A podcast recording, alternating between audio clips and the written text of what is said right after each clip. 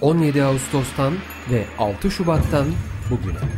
Yapılanlar, yapılmayanlar, yapılamayanlar. Kamu kesimi, sivil kesim, yabancı kuruluşların temsilcileri depremi tartışıyor. Hayatta kalmak için altın saatler.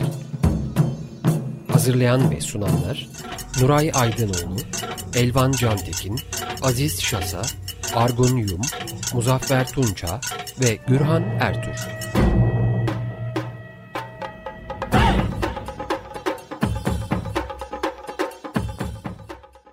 ...95.0 Açık Radyo'da Altın Saatler programındayız. Programı Mehmet Nuray Aydınoğlu, Argun Yum, Elman Cantekin, Nazan Cömert ve ben Gürhan Ertür birlikte sunacağız.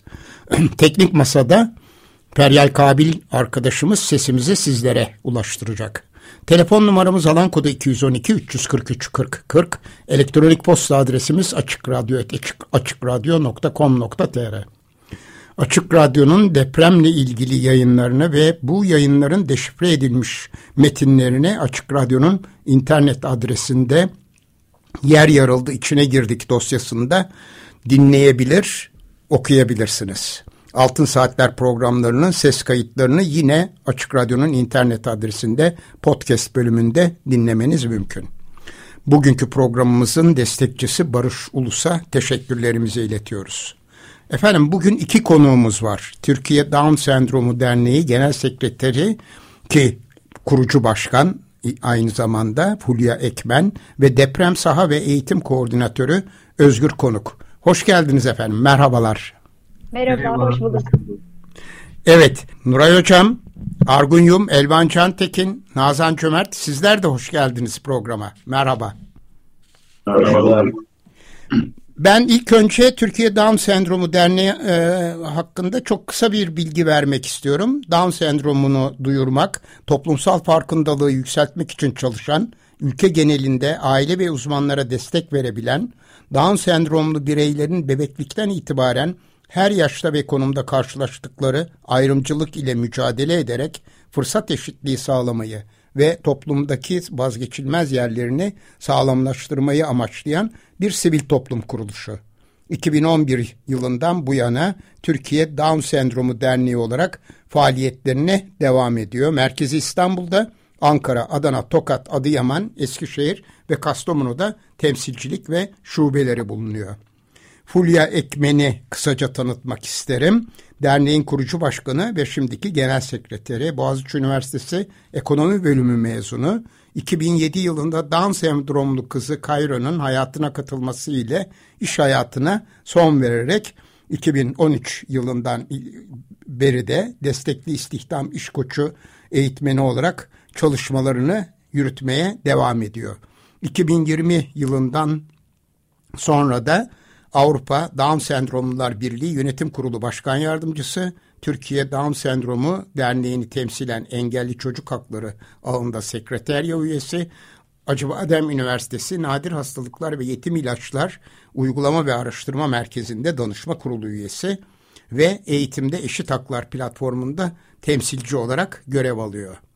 Ee, bir kitabı var, ee, Kardeşim Benim isimli çocuk kitabı. Ayrıca ee, başkalarının da e, başkalarıyla birlikte Engellik ve İstihdam isimli e, bir e, kitabında yazarlarından biri. Özgür konuğu da kısaca tanıtayım. Derneğin eğitim koordinatörü Marmara Üniversitesi Özel Eğitim Bölümü mezunu Milli Eğitim Bakanlığı'nda Türkiye Spastik Çocuklar Vakfı Rehabilitasyon Merkezi'nde Eğitim Zümre Başkanlığı, Aile Danışma Merkezi Gelişim Danışmanlığı birim yetkilisi, ve Türkiye Spastik Çocuklar Vakfı, Vakfı e, Metin Sabancı Özel Eğitim Okullarında müdür yardımcısı olarak çalıştı. Türkiye Spastik Çocuklar Vakfı'nın ve diğer kurumların düzenlediği uzman ve aile toplantılarında erken çocuklukta özel eğitim, farklı gelişen çocuklarda oyun ve oyuncak kullanımı, kaynaştırma, bütünleştirme eğitimleri vermiş ve yazılı materyaller oluşturmuştur. Türkiye Spastik Çocuklar Vakfı'nın yürüttüğü ulusal ve uluslararası projelerde yer aldı. Artı Özel Eğitim Gönüllüleri Derneği'nde de yönetim kurulu üyesi. Tekrar hoş geldiniz efendim. Ben ilk soruyu yöneltmek üzere sözü Nazan Cömert'e veriyorum. Evet. Ee, ben ilk sorumu Özgür Bey'e yöneltmek istiyorum. Ee, Özgür Bey, e, biz e, afetin etkilerini kırılgan gruplarda, kırılganlığı yüksek, yüksek gruplarda çok daha derin olduğunu biliyoruz. Yani çok daha e, derin, çok daha uzun vadeye yayılan etkileri olduğunu biliyoruz. E, engeller içinde de özellikle zihinsel engellerin durumu çok daha zor olduğunu biliyoruz. Siz ilk anlardan itibaren sahadaydınız. Yanılmıyorsam e, siz de bir depremzedesiniz. E, Siz e, nasıl organize oldunuz? Neler yaptınız? Kimlerle çalıştınız?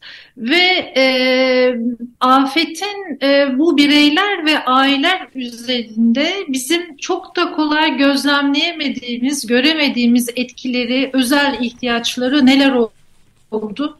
Bize anlatır mısınız? Hı hı. Şöyle e, aslında bu hani ikiye hatta üçe ayrılabilecek bir soru. E, şimdi kırı, dezavantajlı gruplar var. Afet ve acil e, dönemlerde dezavantajlı gruplar var ve engelli gerçekten bu noktada çok e, önde yer alan e, bir e, grup. İşte kadınlar öyle, hamileler öyle, yaşlılar öyle, çocuklar öyle, engelliler de bu noktada afetin ikincil, üçüncül etkilerini kendi işlerinde yaşıyorlar. Hayatta kaldıkları süre içerisinde. E, bu noktada kendi adıma bir depremzede olarak gerçekten önce kendimi ve ailemi daha güvenli bir ortama e, çekmek ve bir anda yaşadığımız şoku atlatmaya dair ya da en azından bununla nasıl baş edeceğimize dair e, çözümler üretmeye e, başladık. Yani hareket etmek gerekiyordu. E, orada da aslında bu kısımdan itibaren Fulya ile e, biz çok sabahın erken saatlerinde hatta gece yarısıydı galiba depremden sonra işte 4-5'lerde falan konuştuğumuzda ne yapabiliriz dernek olarak hızlıca bunun kararını almak durumundaydık ve e, depremle ilgili dernekteki tüm çalışan arkadaşlarımıza hızlıca ulaşıp bir e, deprem koordinasyonu kurduk. Burada aslında sözü biraz Fulya'ya vereyim. Çünkü biz iki ayaklı bir deprem koordinasyon çalışması yürüttük. Yani sahada e, bulunan kişi olarak ben e, sahadaki çalışmaları organize ederken benim e, aslında arka plandaki tüm işlerimi ve bütün yapabileceğim, ulaşabileceğim tedarik zincirine dair organizasyonlarımın tamamını arka planda İstanbul'da Fulyalar organize etti. Bence orayı bir e, ondan dinleme, dinlemek çok daha sağlıklı olacaktır, çok daha detaylı olacaktır. E, orada sözü ona vereyim. Diğer iki sorunuzu da e, ayrıca cevapla, cevaplandırmak isterim.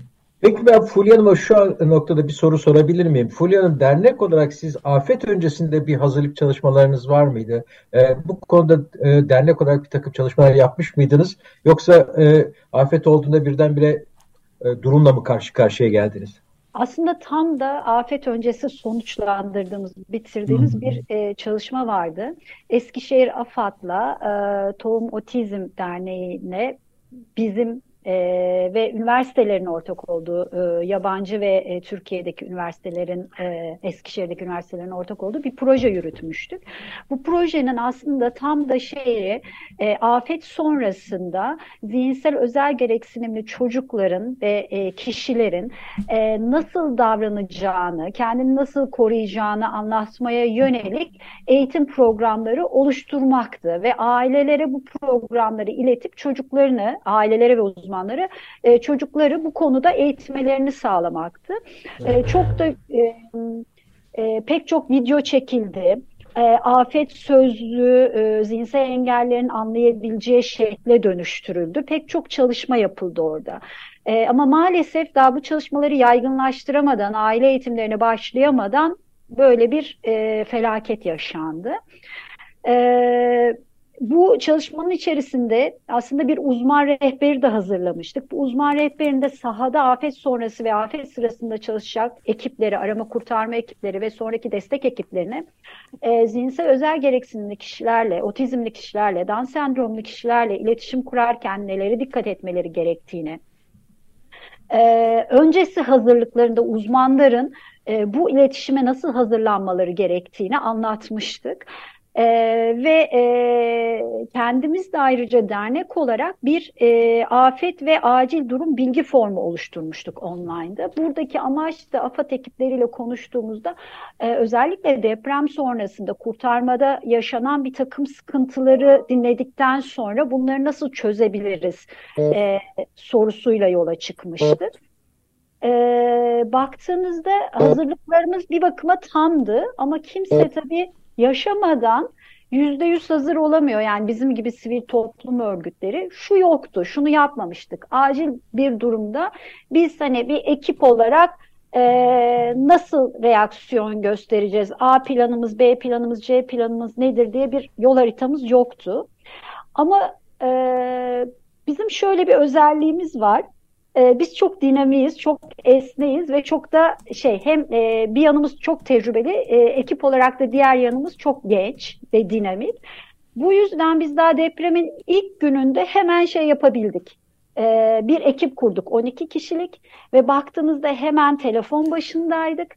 Bütün ailelerimizin yaklaşık deprem bölgesinde 830 kayıtlı ailemiz vardı. Hepsinin listesi önümüzdeydi e, deprem bölgesinde il bazlı WhatsApp grupları oluşturulmuştu. Bütün ailelerimize WhatsApp'tan ulaşmaya çalışmıştık ve e, biliyorsunuz deprem sırası sonrasında bir sürü bilgi akmaya başladı. Hem e, basında hem sosyal medyada hem kendi e, gruplarımız içerisinde bu 12 kişilik ekiple gelen her bir e, bilgi teyit edildikten sonra ailelere ulaşabildi. Ve e, bu esnada sadece Down sendromlu değil, diğer engel gruplarından da gelen e, ihtiyaçlar bize ulaştı. Bunları da e, işte kurduğumuz o koordinasyon ekibiyle ilgili derneklere ulaştırma, e, ilgili kurumlarla paylaşma gibi e, çok e, güzel bir koordinasyon oluşturduk. İlk günden itibaren hem Aile ve Sosyal Hizmetler Bakanlığı Engelli ve Yaşlı Hizmetleri Genel Müdürü'yle hem e, Sağlık Bakanlığı Nadir Hastalıklar, Zihinsel Özel Gereksinim ve e, Otizm e, daire başkanıyla hem AFAD yetkilileriyle bağlantı halindeydik. Dolayısıyla ailelerimizin çoğunun ihtiyacını ilk e, etapta e, karşılayabildik.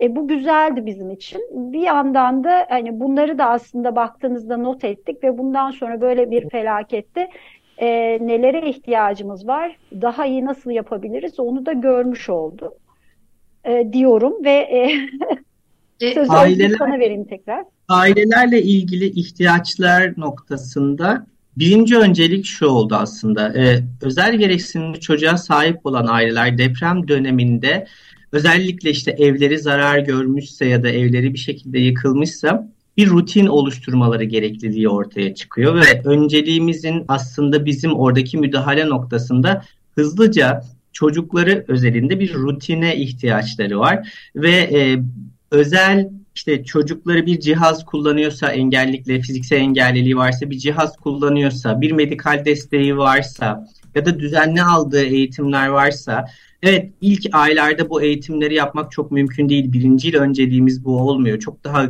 çok daha öncelikli ihtiyaçlar olmak zorunda ama bu rutinleri koymak, bir barınmayı, kendini güvende hissetmeyi sağlamak, mümkünse e, özel gereksinimli çocuğun ihtiyaçları doğrultusunda tedarikleri organize etmek ailelerin en en en öncelikli ihtiyacı olduğu ortaya çıktı. Çünkü e, şöyle oluyor e, işte çadır noktasında, barınma noktasında sorunlar yaşadık. Çünkü ailelerimiz bir şekilde kendi bölgelerinde barınmak istedi. Toplu e, kentlerde işte çadır veya konteyner e, kentlerde bulunmak istemediler. Neden? Çünkü çocuklar bir şekilde huzursuzdu, düzenleri bozulmuştu ve çeşitli problem davranışlar sergileyebiliyorlardı ve orada e, kabul noktasında e, ya da işte birlikte yaşam noktasında zorluklar çıkıyordu ve aileler bu noktada kendilerini biraz daha e, bildikleri, güvendikleri, onları tanıyan e, insanların olduğu bölgelerde yaşamak istediler. E, bu bizim için çok önemliydi. İkinci çok önemli nokta şu, e, ailelerin gerçekten anne kaybında, baba kaybında, kardeş kaybında özel gereksinimli çocukla kimin ilgileneceğine dair o zincirin, iletişim zincirinin doğru bir takip edilmesi gerekliliği ortaya çıktı. Çünkü depremin ilk günlerinde işte biz Adana'da acil servislerde e, çok ciddi refakat etmek durumundaydık. Çünkü Adana e, bölgenin daha az etkilenen ve sağlık sistemi aksamayan şehirlerinden bir tanesiydi. Dolayısıyla Hatay'dan, Osmaniye'den, e, yer yer Maraş'tan çok fazla çocuk geldi buraya ve bunların bir kısmı da özel gereksinimli çocuklardı ve refakatçileri yoktu, kendilerini ifade edemiyorlardı ve bu noktada çok ciddi zorluklar yaşadık sahada. E, dolayısıyla da burada bu iletişim zincirini doğru organize etmek, belki adrese dayalı iletişim zincirini doğru organize etmek, çocuğun enkazdan çıkarıldığı noktadan adresini organize edip orada yaşayan e, özel gereksinimli çocuk budur, ebeveynleri bunlardır, e, ikincil iletişim kişisi budur gibi sistemleri koymak ciddi ihtiyaç olduğu ortaya çıktı. Çünkü bu noktada o çocukları takip etmek, Aile ve Sosyal Hizmetler Bakanlığı'nın korumasını almak e, ilk günlerde depremin ilk günlerinde gerçekten kolay değildi. Bu noktada çok ciddi manada e, zorluklar yaşadık. Ailelerle ilgili en temelde benim sahada karşılaştığım ve zorluklar içerisinde e, bunlar var. Bir de tabii bu işin bu tedarik zincirindeki e, sürecin sürdürülebilir olması da çok kıymetli.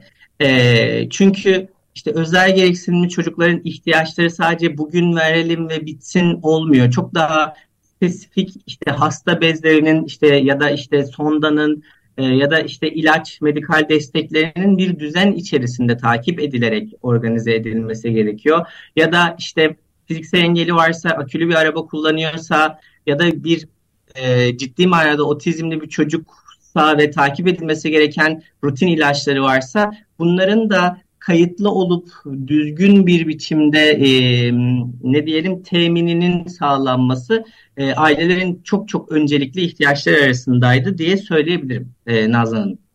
E, peki teşekkürler. Bir soruyu merak ettim. Sizi dinlerken aslında iki önemli e, konu e, aklıma geldi. Birisi e, data yani mevcut data e, konusu. Diğeri de dernekleşmenin önemi. E, bu kadar kolay e, etkin şekilde mobilize e, olmak çok önemli. Rakam olarak Türkiye sizin derneğe kayıtlı olan aile birey sayısı yüzde olarak oradaki engelli bireylerin yüzde kaçına tekabül ediyor? Yani sizin ulaşma oranınızı e, merak ettim. E, siz e, ilk başta e, yanlış anlamıyorsam önce üyelerinize ulaştınız. Evet. E, üye sayınız oradaki engelli Down sendromluların yüzde kaçına tekabül ediyor? Onu da merak ettim. Sen mi cevap vereceksin Özgür, ben mi vereyim? Yo sen ver lütfen. Şimdi şöyle. engel gruplarını düşündüm bir an. Evet şimdi sadece Down sendromu özelinde bakarsak burada bir şey problemi var. Dediğiniz gibi data problemi var zaten. Şimdi biz bize kayıt olmuş yani sosyal medya üzerinden bizi takip eden aile sayısı çok fazla 40 bine yakın ama birebir bize adresini, telefonu ve çocuğun datasını paylaşmış ailelerimizin içerisinde deprem bölgesinde kayıtlı gözüken 830 ailemiz vardı.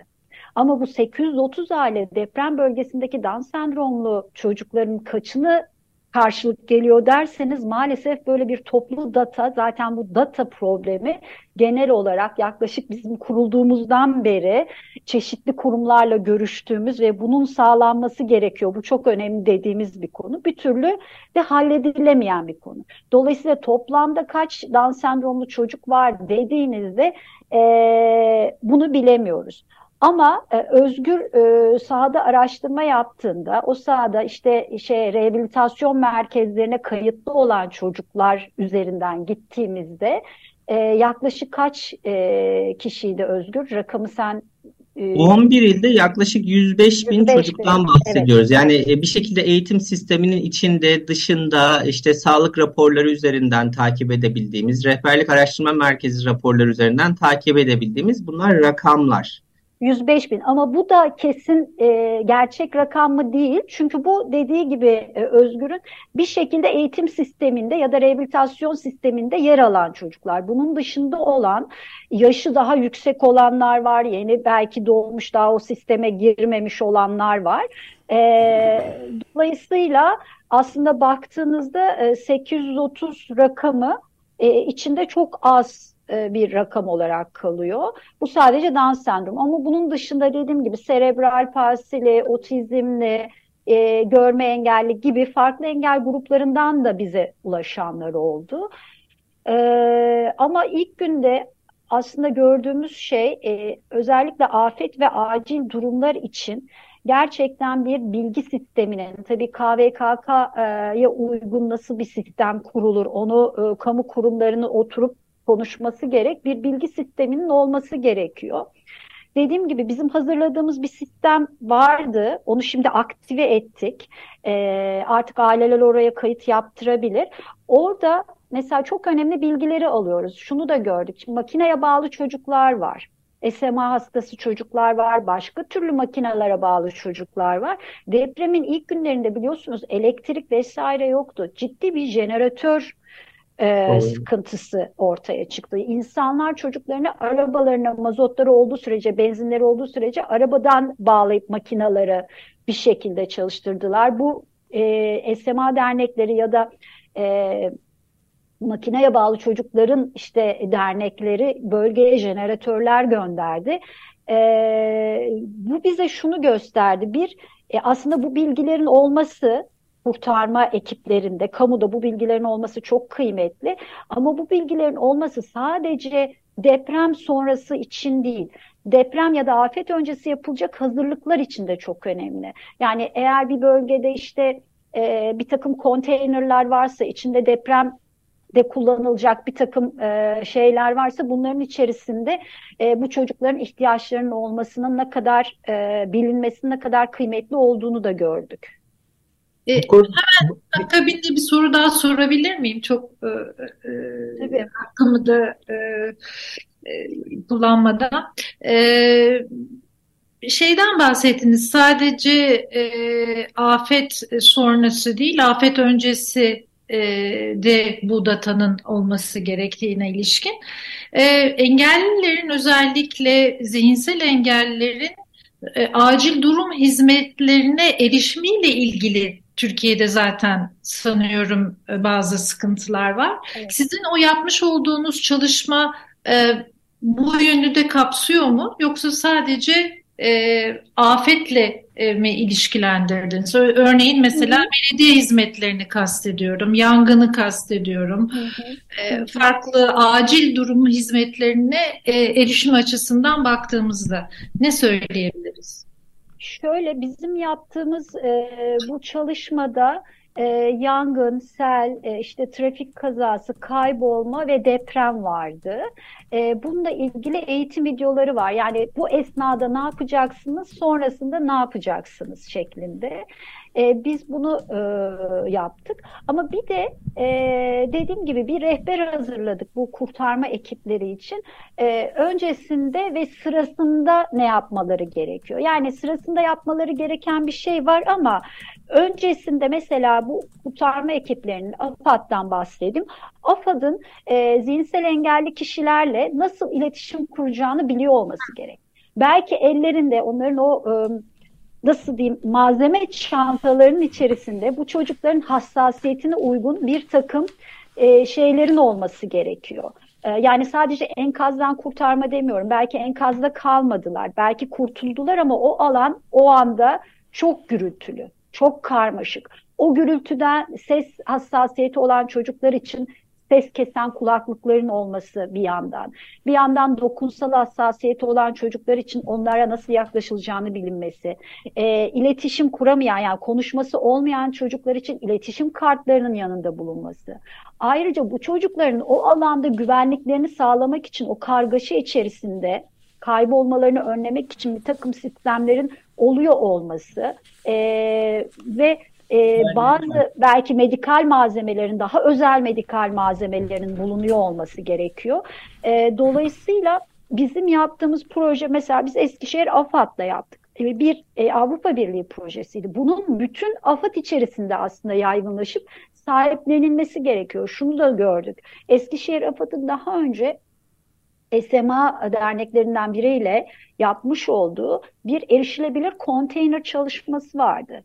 Her şeyle hazırlanmış, fizibilitesi yapılmış e, engellilerin erişimine uygun konteynerler. Ama bu genel bir uygulama değildi. Orada kalmış.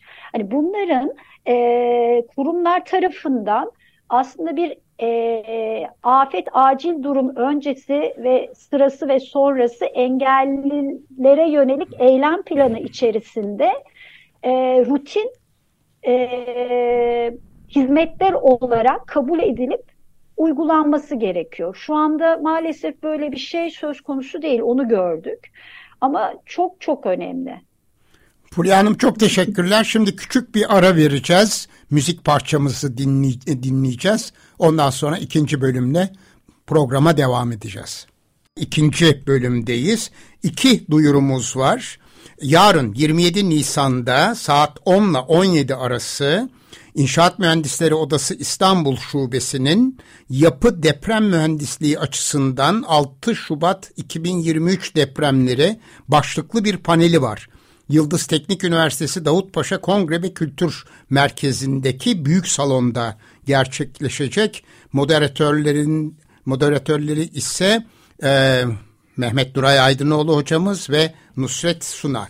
İkinci duyurumuz yine İnşaat Mühendisleri Odası İstanbul Şubesi'nin birinci Yüksek Yapılar Sempozyumu 4-5 Mayıs'ta yani önümüzdeki hafta Mimar Sinan Güzel Sanatlar Üniversitesi Fındıklı Yerleşkesi Sedat Hakkı Eldem Auditorium'unda gerçekleşecek. Tekrarlıyorum 4 Mayıs 2023'te saat 10'da açılıyor sempozyum. İki gün boyunca da devam edecek. Çok sayıda konuşmacı ve konu var. Evet efendim Altın Saatler programında bugün iki konuğumuz var. Türkiye Down Sendromu Derneği Genel Sekreteri Fulya Ekmen ve Deprem Saha ve Eğitim Koordinatörü Özgür Konuk. Konuklarımızla konuşmaya devam ediyoruz. Söz Elvan'da. Evet mikrofonunu açabilirsin. Tamam tamam açtım pardon. Ee, Fulya Hanım araya gitmeden önce e, yaptıkları projeler ve de art, e, buna bağlı olarak da deprem öncesi yapılacak e, çalışmaları e, olan ihtiyaçlar bahsetti ve kamu kurumlarının ve de burada AFAD'ın da adını vererek kamu kurumlarının bu konuda bir takım hazırlıklar yapması gerektiğini söyledi. Şimdi ben baktığımda Sağlık Bakanlığı'nın deprem sonrası galiba oluşturduğu bir sistemden bahsediyor sizin sitenizde. Onu gördüm. Deprem için özel çocuklar destek sistemi diye. Bu sistem deprem sonrası mı oluşturuldu gerçekten yoksa daha önce böyle bir şey var mıydı? Ve e, AFAD'ın ötesinde tabii ki AFAD bir, bir şekilde arama kurtarma çalışmaları içerisinde olan kuruluş olması nedeniyle tabii ki bununla bağlantılı ama e, AFAD'dan daha çok e, Aile ve Sosyal Politikalar Bakanlığı olsun, Sağlık Bakanlığı olsun o tür kuruluşların bu işin e, e, öncülüğünü yapması gerektiğini düşünmüyor musunuz? E, e onu bir sormak istemiştim. Özel çocuklar destek sistemi aslında COVID zamanında e, yine e, özel çocuklar biliyorsunuz evlere tıkılıp kaldığında aileler daha farklı sorunlar yaşadılar. Bu sorunları görünce Sağlık Bakanlığı tarafından devreye alınan bir psikososyal destek e, uygulamasıydı.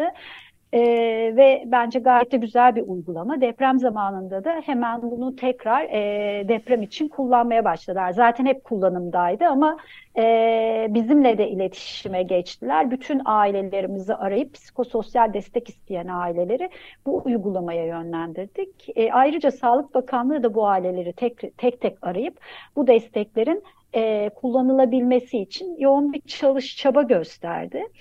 E, aslında engellilikle ilgili mevzular hani tek bir kurumu bence yani benim görüşüm tek bir kurumu ilgilendiren mevzular değil.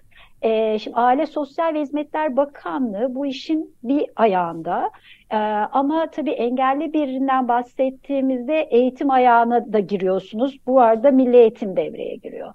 İşte sağlık ayağında Sağlık Bakanlığı devreye giriyor. Afet durumlarında AFAD gibi kurumlar devreye giriyor. Benim burada AFAD'ı aslında daha çok e, şey yapmam, ım, zikretmemin sebebi şuydu. E, afetle ilgili e, hazırlıkları kendileri yaptığı için öncesinde bu işte konteyner, çadır, arama kurtarma gibi şeyleri koordine ettikleri için onların ekstradan engelleri düşünerek e, bu çalışmalar esnasında bir takım hazırlıkların olması gerektiği yönündeydi. E, Aile Sosyal Hizmetler Bakanlığı afet durumlarında ya psikososyal destek ekipleri var. Onları hemen sahaya gönderiyorlar. Onlar sahada bu şekilde yer alıyor. Ee, Sağlık Bakanlığı da e, baktığımızda aslında işte sahra hastaneleriyle ya da işte bu e, işte eczanelerle vesaire e, o hizmetleri ulaştırmaya çalışıyorlar. Ama işin özünde şöyle bir şey olması gerek. Bu ekiplerin bir arada e, dediğiniz gibi bir arada bir iş bölümü halinde ama transdisipliner bir şekilde e, bir eylem planı çerçevesinde toplanması gerekiyor. Ve bunun da aslında denemesinin, uygulamasının e, bence bir tatbikat gibi öncesinde yapılıyor olması gerekiyor belli aralıklarla. Şimdi benim e, kızım engelli, e, Down sendromlu büyük kızım. Şu an bir devlet okulunda lise öğrencisi olarak okuyor. Şu anda İstanbul'da Marmara bölgesinde büyük bir deprem bekleniyor diyorlar. Her zaman için böyle bir risk var. Ama mesela ben şu bilgiye sahip değilim. Benim çocuğum için okulda nasıl bir önlem alınıyor? Ee, özel gereksinimli çocukların tahliyesi, geride kalmaması için neler yapılıyor? Bununla ilgili şeyler var e, baktığınızda mevzuatta bir takım e, yazılan çizilen şeyler var ama uygulamada nasıl? Yine vardır belki ama mesela bir aile olarak bizim haberimiz yok. Yani bunlar aslında büyük eksiklikler. Bunların sebebi de bence yeterli tatbikat yapılmaması, canlandırmaların yapılmaması diye düşünüyorum. Özgür sen ne diyorsun? İlk topu sana atayım. Böyle bu tahliye etme konusuyla ilgili küçücük bir notum var. Şimdi bu e, deprem bölgelerinde hani önemli e, noktalardan bir tanesi transfer etme.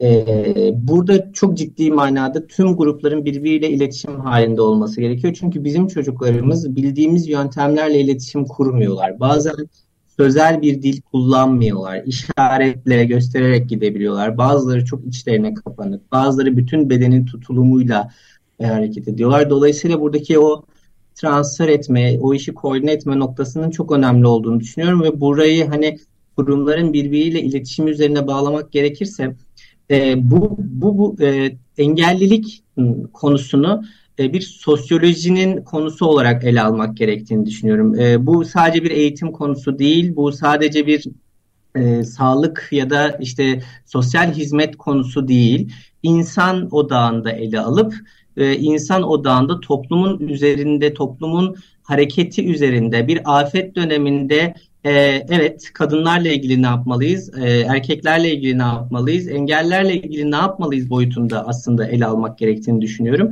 Çünkü diğer türlü e, e, kurumlar çok e, ağır işleyen kurumlar. Yani tabiri caizse hantal yapılardan bahsediyoruz ve birbirleriyle iletişimleri de çok kopuk kendi içlerinde. E, kendi içlerinde çok biricik, güzel uygulamalar yok mu? Var. İşte Sağlık Bakanlığı'nın aslında bu yaptığı sizin de sorunuzun üzerine söyleyeyim uygulama e, özellikle çocuk psikiyatristlerinin tüm sahaya çıkarak bizzat e, başvuranların o mobil e, app üzerinden başvuranların bizzat çadırına giderek çocuk psikiyatri hizmetini sundukları bir uygulamaydı ve çok başarılı oldu özellikle bizim ailelerimizden memnun kalan ya evet çok güzel oldu doktor hanım doktor bey geldi bizimle ilgilendi dediği noktalar var. Ama çok biricik çok orada kaldı o ve bunu yaygınlaştırmak çok mümkün olmadı. Dolayısıyla bu iletişimi sadece engelli odağına indirgersek gene aynı sorunları yaşayacağımızı düşünüyorum ben. Bu işi topyekün bir politikayla, bir eylem planıyla ve e, Fulya'nın dediği gibi tekrara dönüştürerek sanki sürekli tetikte kalarak e, harekete hazır bir biçimde tutmamız gerektiğini düşünüyorum. Bu, bu noktada ben de söyleyeceklerim aslında bu çerçevede. Ben hemen bir soru sormak istiyorum. Şimdi eğitimler e, verdiğinizi belirtmiştiniz. Bunlar aileler ağırlıklı eğitimler mi yoksa aynı zamanda e, Down sendromlulara da e, eğitim veriyorsunuz ama ağırlık ağırlığı nasıl dengeliyorsunuz? Bunu merak ediyorum. Böyle anlatalım. Bunu iki ayaklı anlatalım. Şimdi biz depremle beraber sahaya çıktık ve 8 il e, ve ilçelerinde aslında çalışma yürüttük ve gittiğimiz yerlerde ilgili devlet kurumuyla ve yereldeki sivil toplum örgütleriyle işbirliği yaptık ve e, bu noktada da hem özel sektör hem yereldeki sivil toplum örgütü ve aynı zamanda ilgili devlet kurumuyla görüşmeler yaptık e, verdiğimiz eğitimler aslında yereldeki sivil alanı güçlendirmek üzere, e, aileleri güçlendirmek üzere önceliklendirdik. Çünkü nihai amacımız şuydu, e, bütün bu çalışmaları yaparken alanda tüm engelli gruplara ve tüm çocuklara hizmet eden, erişilebilir, evrensel tasarıma sahip olan merkezler açmaktı. Bunun ilkini de Maraş'ta açtık. Ee, işte e, Maraş'ta Kahramanmaraş Down Sendromu Derneği, 12 Şubat Belediyesi ve bizim ortaklığımızda bir e, merkez açtık ve bu merkezde tüm çocukların faydalanacağı e, etkinlikler, aktiviteleri sürdürüyoruz ve burada eğitimleri e, uzman eğitimleri üzerinden devam ettiriyoruz. Çünkü orada ihtiyacımız e, sahayı güçlendirmek ve oradaki uzmanları güçlendirip oradaki ihtiyaç sahibi bireylere e, bunların sunulmasını sağlamak gibi bir e, kendimize görev edindik, misyon edindik. Öteki tarafta da bizim dernek olarak uzun yıllardır yürüttüğümüz projelerimiz var ve dernek olarak yaptığımız en önemli şeylerden bir tanesinin bu olduğunu düşünüyorum. Biz bütün projelerimizi sürdürülebilirliğini e, çok ciddi önemseyerek programlara dönüştürüyoruz ve bu programları da e, kullanıma açıyoruz ve gerçekten bu noktada da oldukça yoğun bir paylaşım içerisindeyiz. Bir de bu oluşturduğumuz programları sahada sunmak gibi bir önceliğimiz var. İşte örnek vermemiz gerekirse işte bağımsız yaşam eğitim programlarımız var. Ee, işte öz savunuculuk programlarımız var. Destekli istihdamla ilgili, iş koçluğuyla ilgili programlarımız var. Ee, erken dönemde e, çocukların e, organizasyonuyla, gelişimsel takibiyle ilgili işte küçük adımlar gibi, ödem gibi, kısaltılması ödem, doğal öğretime dayalı eğitim programları e, gibi programlarımız var. Bunlarla ilgili aslında sahada hem ailelere hem çocuklara hem de yereldeki e, sivil alanda çalışan uzmanlara e, destekler sunuyoruz. Ben bir şey ekleyebilir miyim? Bu Tabii buyurun. Aslında bizim eğitim programlarımızın çalışmasını şöyle e, kafamızda canlandırabiliriz. Herhangi bir programı hazırladığımızda o programın içerisinde hem programı uzmanın uygulayabilmesi için bir uzman eğitimi oluyor hem programa ailenin katılabilmesi için bir aile eğitimi oluyor. Çünkü onun ev ayağını, e, günlük hayat ayağını aile yönetiyor olacak. Hem de programda Down sendromlu kişileri birebir e, eğitim verdiğimiz e, bölümü oluyor. E, dolayısıyla e, bir programı hep üçe böyle üçe bölmüşüz gibi düşünebilirsiniz ağırlık açısından.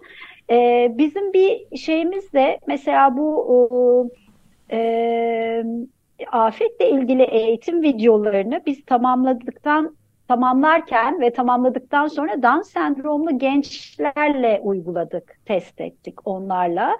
Nasıl olduğunu onlardan öğrendik. Bizim bir erişilebilirlik komitemiz var ve Down sendromlu kişilerden oluşuyor. E, ve iki senedir e, bütün yaptığımız programlarda, eğitimlerde e, içerikleri onlara danışıyoruz. Bu nasıl olmuş, sizin için anlaşılır mı? Burada e, nasıl bir e, değişiklik olması gerek gibi onlarla konuşarak gidiyoruz.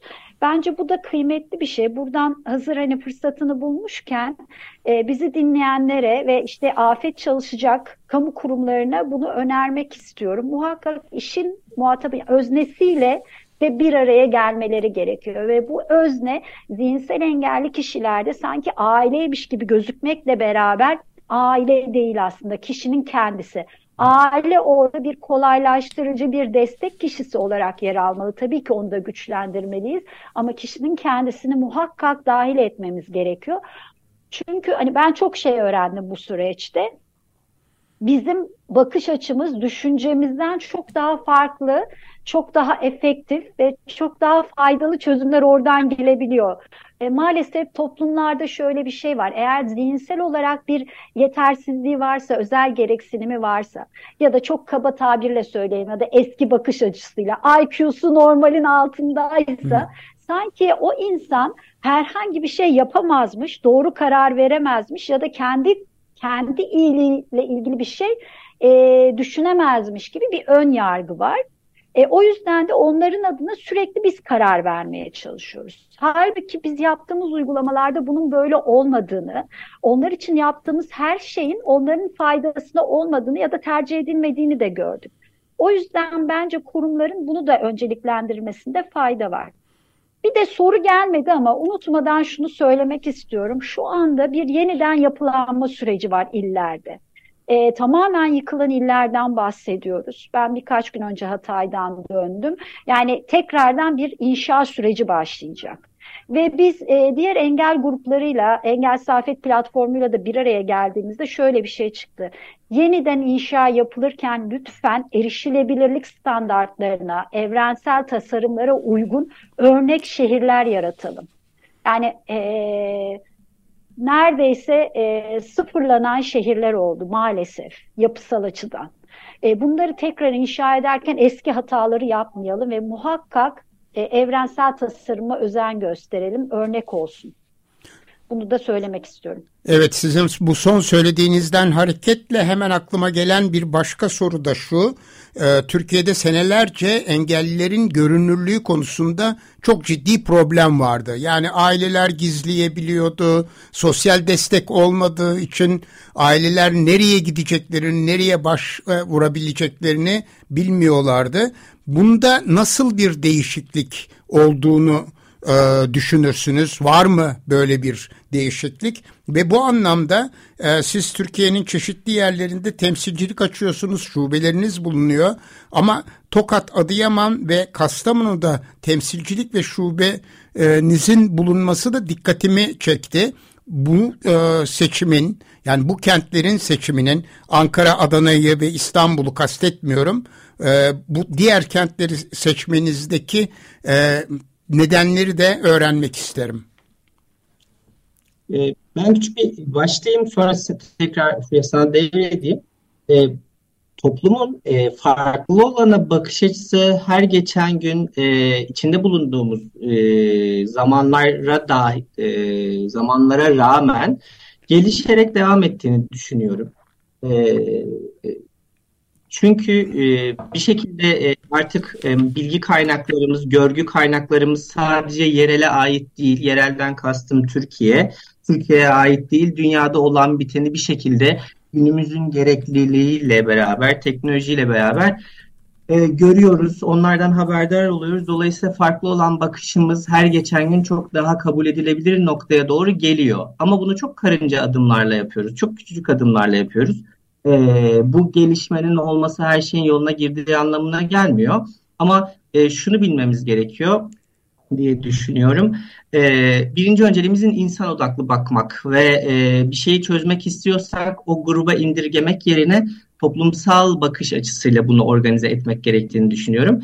E, sosyal kabulün, toplumsal kabulün engellilere yönelik ya da dezavantajlı herhangi bir gruba yönelik artırılması için ancak ve ancak e, sürekliliği olan toplumsal hareketlerle mümkün olabileceğini düşünmekteyim. Çünkü Türkiye'de engellilikle ilgili çalışmalar şu anda sadece milli eğitim tabanında ilerliyor. İşte top, sosyal kabulle ilgili çalışmalar, araştırmacılar bilimsel anlamda yürütülen e, işte bunun adına işte şu an kaynaştırma, bütünleştirme deniliyor e, işte kapsayıcı eğitim deniliyor. Bu bilgiyi üreten taraf sadece şu anda e, Milli Eğitim Bakanlığı'nın ya da ilgili özel eğitim bölümlerinin akademisyenleri ama bunu çalışması gereken kişilerin aslında akademik anlamda, toplumsal anlamda daha işin sosyoloji tarafında, işin toplum tarafında, yasa koyucu tarafında e, organizasyonu ve dahası bunların uygulanması, tatbik edilmesi ve topluma nüfuz edilmesi anlamında da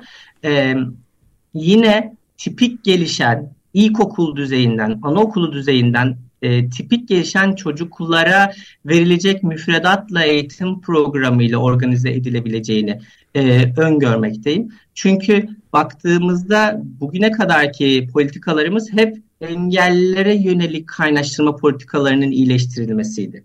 Aslında toplumsal kabulü sağlayan şey e, tipik gelişen, sıradan gelişen e, bireylerin bakış açısının değiştirilmesi gerekliliği. Çünkü engeller zaten toplumun içerisinde kendi varlıklarıyla, kendi tanımlarıyla e, hayatlarını sürdürüyorlar ve kendi gerçekliklerini ifade ediyorlar.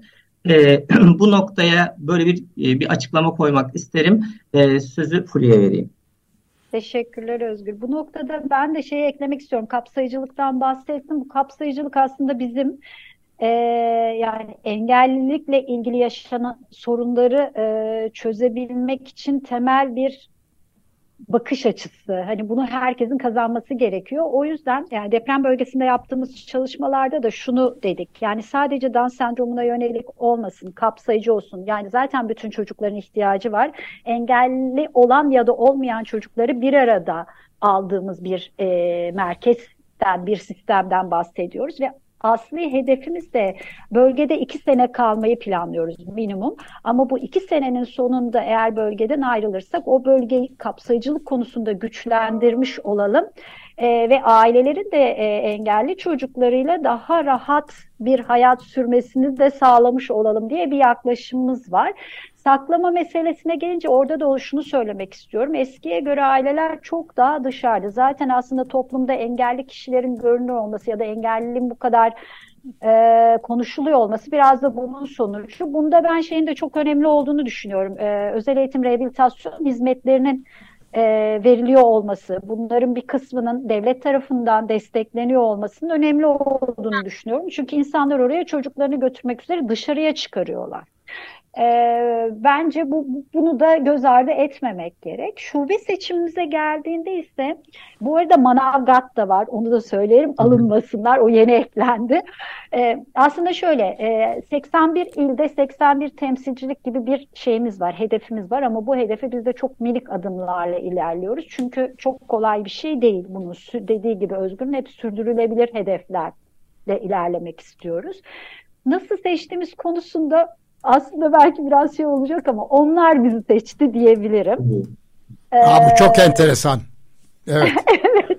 Onlar bizi seçti. Şimdi temsilcilik, yani dernekçilik, sivil toplum aslında çok e, rahat bir alan değil e, birazcık şey bir alan, sıkıntılı bir alan. Çünkü sorunu olan kişi size geliyor. Bir sürü paydaş var ve gönüllülük usulü genelde ilerliyor. Temsilcilikler, şubeler. Dolayısıyla bizim orada karşı tarafın bunu istiyor olması, bir şeyler katmak için çaba sarf edeceğini belirtiyor olması önemli. E, bu illerdeki aileler bize geldiler ve biz burada görev almak istiyoruz dediler.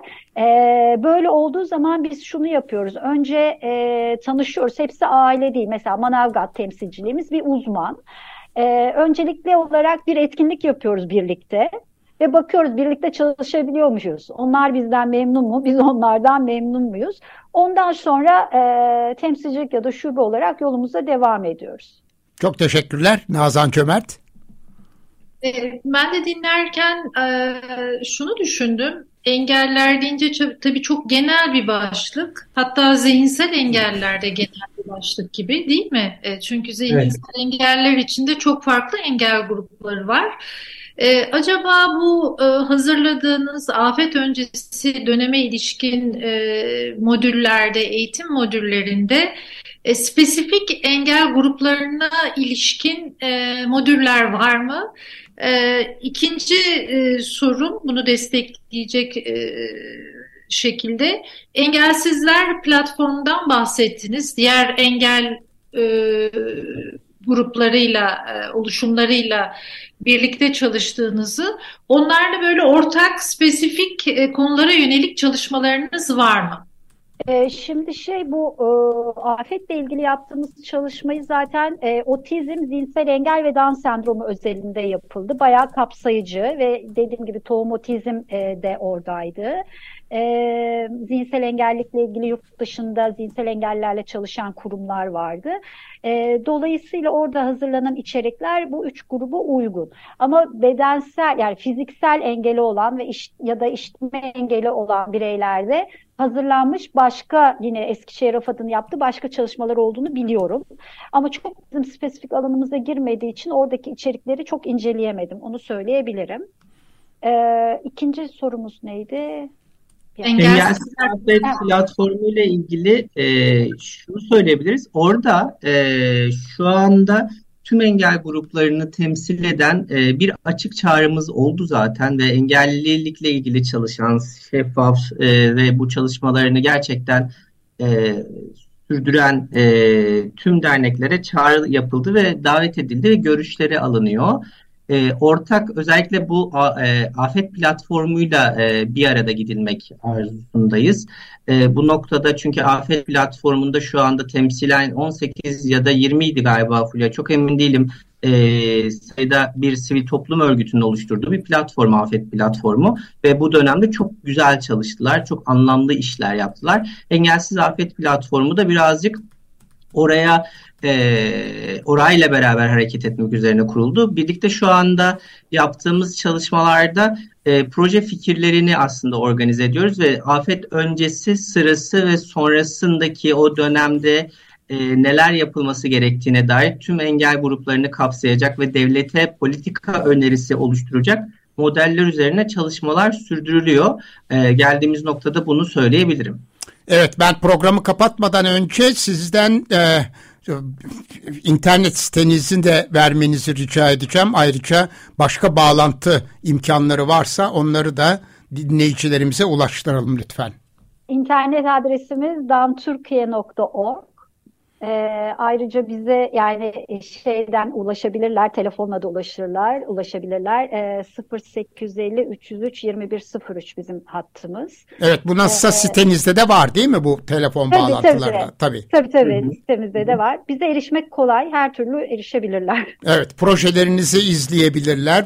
Bugüne kadar yürüttüğünüz çalışmalar hakkında da bilgi sahibi olabilirler. Oldukça tafsilatlı bilginin olduğu bir siteniz var. Evet, Fulya Ekmen ve e, Özgür Konuk çok çok teşekkür ederiz programımıza katıldığınız için e, ve e, bilgileri verdiğiniz için e, size başarılar diliyoruz. Tekrar teşekkürler efendim. Çok teşekkürler. Evet. Sağ olun. Bugün Açık Radyo'da Altın Saatler programında konuklarımız Türkiye Down Sendromu Derneği Genel Sekreteri Fulya Ekmen ve e, eğitim koordinatörü Özgür Konuk idi. Gelecek hafta yeni bir Altın Saatler programında görüşmek dileğiyle. Hoşçakalın.